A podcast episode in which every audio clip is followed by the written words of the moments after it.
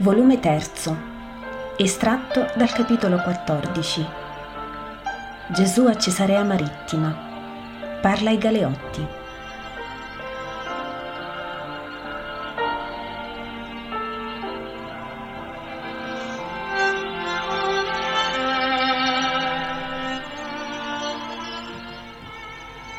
Gesù è al centro di una piazza una galera deve avere lasciato da poco il porto e prende il largo. Un'altra deve fare le manovre per entrare. Il porto dalla piazza non si vede, ma deve essere vicino. Sui lati della piazza sono allineate vaste dimore dai caratteristici muri esterni quasi privi di aperture. Nessuna bottega. Dove andiamo? Sei voluto venire qui invece che nel lato orientale e qui è luogo di pagani. Chi vuoi che ti ascolti? rimprovera Pietro. Andiamo là, su quell'angolo verso il mare. Là parlerò. Alle onde. Anche le onde sono create da Dio. Vanno. Ora sono proprio sull'angolo e vedo nel porto in cui entra lenta la galera vista prima e viene legata al suo posto. Gesù, con le spalle addossate al muro, pare proprio che parli alle onde. Gli apostoli, poco soddisfatti della situazione, gli stanno intorno, parte in piedi, parte seduti su dei massi sparsi qua e là. Stolto è quell'uomo che, vedendosi potente, sano, felice, dice Di che ho mai bisogno? E di chi? Di nessuno nulla mi manca, basto a me stesso, perciò leggi e decreti di Dio o di morale mi sono nulli. La mia legge è quella di fare ciò che io posso, senza pensare se ciò è bene o male per gli altri. Un venditore si volge udendo la voce sonora e viene verso Gesù che continua. Così parla l'uomo e così la donna, senza sapienza e senza fede ma se con questo mostra di avere una potenza più o meno grande, ugualmente denuncia di avere una parentela col male. Degli uomini scendono dalla galera e da altre barche e vengono verso Gesù.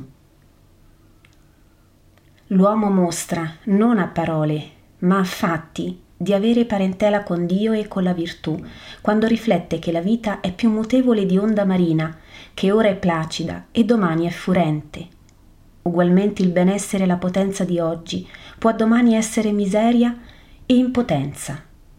E che farà allora l'uomo privo dell'unione con Dio? Quanti su questa galera furono un giorno lieti e potenti ed ora sono schiavi e considerati rei. Rei, perciò schiavi due volte, della legge umana che inutilmente viene derisa perché essa c'è e punisce i suoi trasgressori, e di Satana, che in eterno si appropria del colpevole che non giunge ad odiare la sua colpa. Salve, maestro, come qui? Mi conosci? Dio venga a te, Publio Quintiliano. Lo vedi? Sono venuto. E proprio qui nel quartiere romano non speravo più di vederti, ma ho piacere di udirti. Io pure su quella galera sono molti a remo, molti prigionieri di guerra per la più parte. Ti interessano? Sì, vorrei andare presso quella nave. Vieni, sgomberate voi. Ordina a pochi che si sono accostati e che si scansano subito, borbottando improperi. Lasciali pure, sono abituato ad essere serrato fra la gente. Sino a qui posso, non oltre. Galera militare. Mi basta, dice Gesù, Dio ti compensi.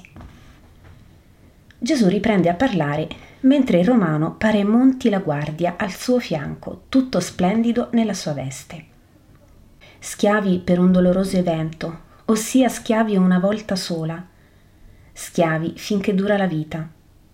Ma ogni lacrima che cade sulle loro catene, ogni percossa che scende a scrivere un dolore sulle loro carni, assottiglia le manette decora ciò che non muore, apre infine loro la pace di Dio, che è amico dei poveri figli infelici e che darà loro tanta gioia per quanto qui fu tanto il dolore.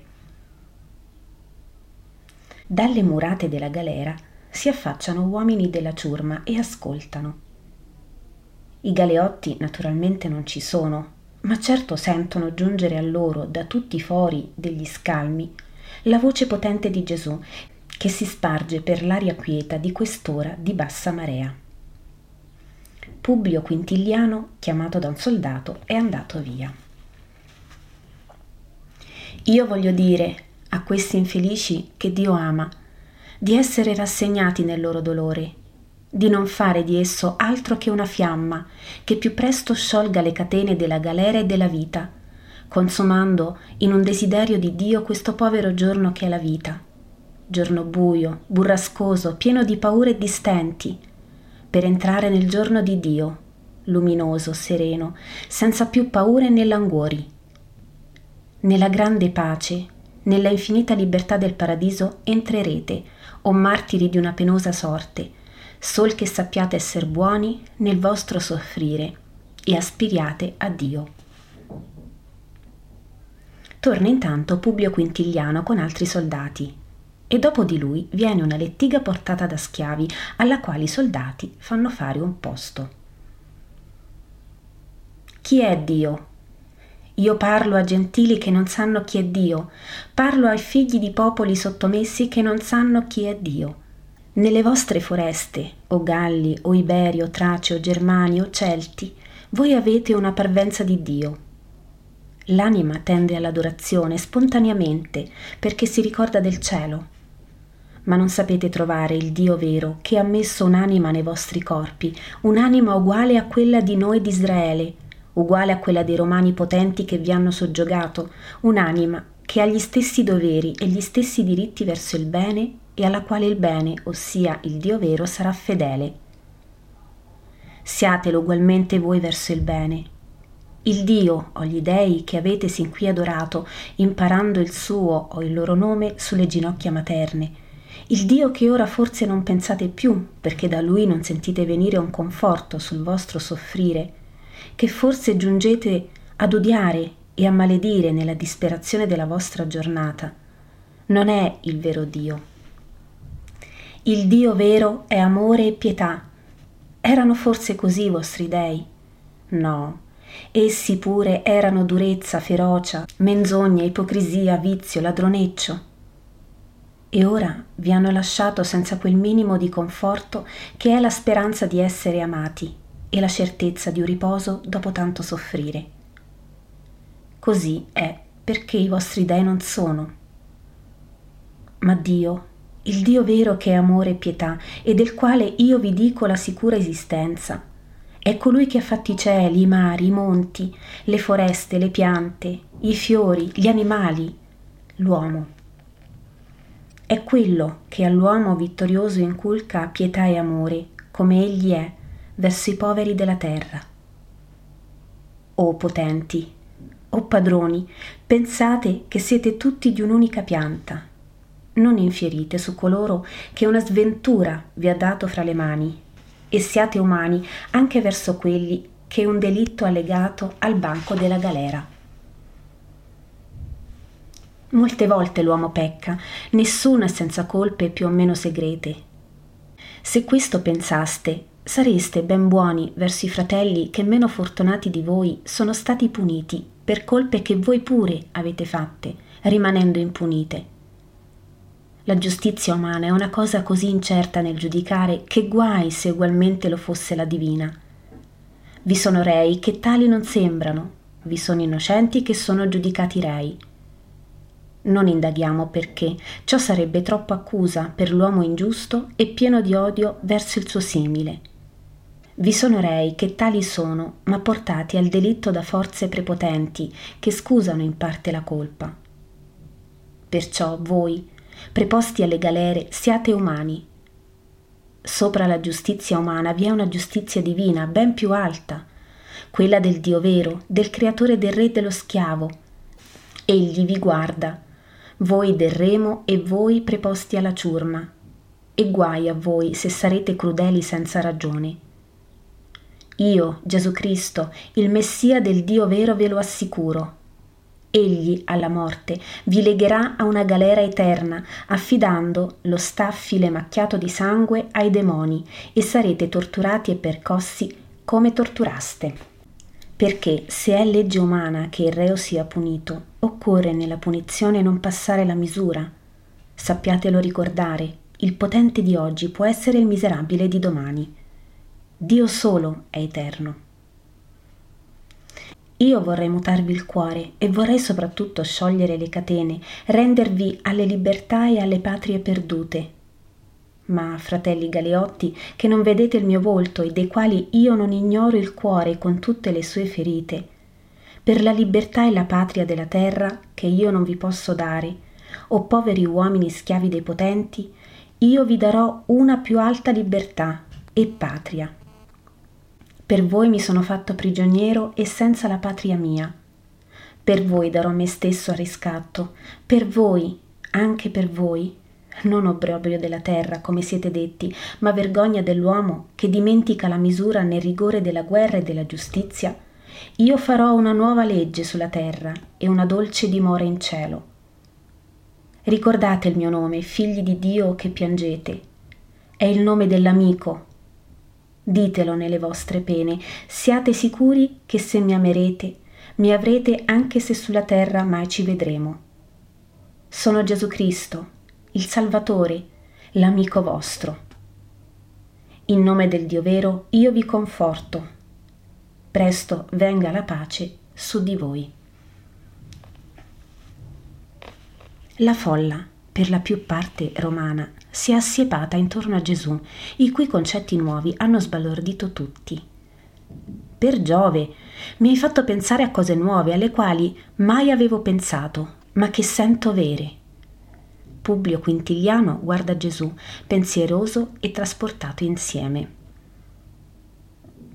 Così è, amico. Se l'uomo usasse il pensiero, non giungerebbe a commettere delitto per Giove, per Giove, che parole! Me le devo ricordare. Hai detto, se l'uomo usasse il pensiero, non giungerebbe a commettere delitto. Chiude Gesù. Ma è vero per Giove, ma sai che sei grande. Ogni uomo che volesse potrebbe esserlo con me, se fosse tutt'uno con Dio. Il romano continua la sua sequela di per Giove, uno più ammirato dell'altro. Ma Gesù gli dice, potrei dare un conforto a quei galeotti? Ho del denaro, un frutto, un sollievo, perché sappiano che li amo. Da qui lo posso fare e del resto là vi è una dama che molto può. L'interrogo. Publio va alla lettiga e parla presso le tendine appena aperte a fessura. Torna. Ne ho pieno potere, Provvedo io alla distribuzione, a ciò gli aguzzini non se ne abusino, e sarà l'unica volta che un soldato imperiale userà pietà agli schiavi di guerra. La prima, non l'unica.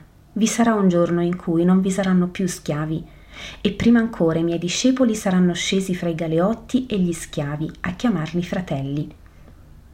Un'altra serie di per Giove vanno per l'aria calma, mentre Publio attende di avere sufficientemente frutta e vino per i galeotti. Poi, prima di salire sulla galera, dice, accostandosi all'orecchio di Gesù, Là dentro vi è Claudio Procula. Vorrebbe udirti ancora, ma intanto ti vuole chiedere qualcosa. Va. Gesù va verso la lettiga. Salve, maestro. La tendina si scosta appena, mostrando una bella donna sui trent'anni. Venga a te desiderio di sapienza. Hai detto che l'anima si ricorda dei cieli. È dunque eterna questa cosa che voi dite essere in noi? È eterna, perciò si ricorda di Dio, del Dio che l'ha creata. Ma cos'è l'anima? L'anima è la vera nobiltà dell'uomo. Tu sei gloriosa perché dei Claudi. L'uomo lo è di più perché è di Dio. In te è il sangue dei Claudi, la famiglia potente, ma che ebbe un'origine e avrà una fine. Nell'uomo, per l'anima, è il sangue di Dio, perché l'anima è il sangue spirituale, essendo Dio spirito purissimo, sangue spirituale del creatore dell'uomo. di Dio eterno, potente, santo.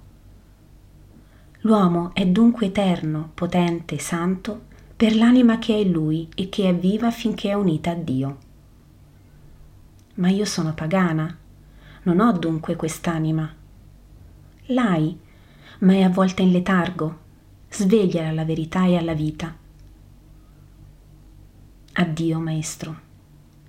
La giustizia ti conquisti, addio.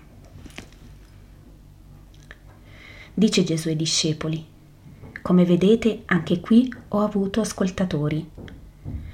Sì, ma meno i romani, chi ti avrà capito? Sono barbari. Chi? Tutti. La pace è loro e si ricorderanno di me molto più che molti altri in Israele. Andiamo nella casa che ci ospita per il pasto. Maestro, quella donna è la stessa che mi ha parlato quel giorno che tu guaristi quel malato. Io l'ho vista e riconosciuta, dice Giovanni.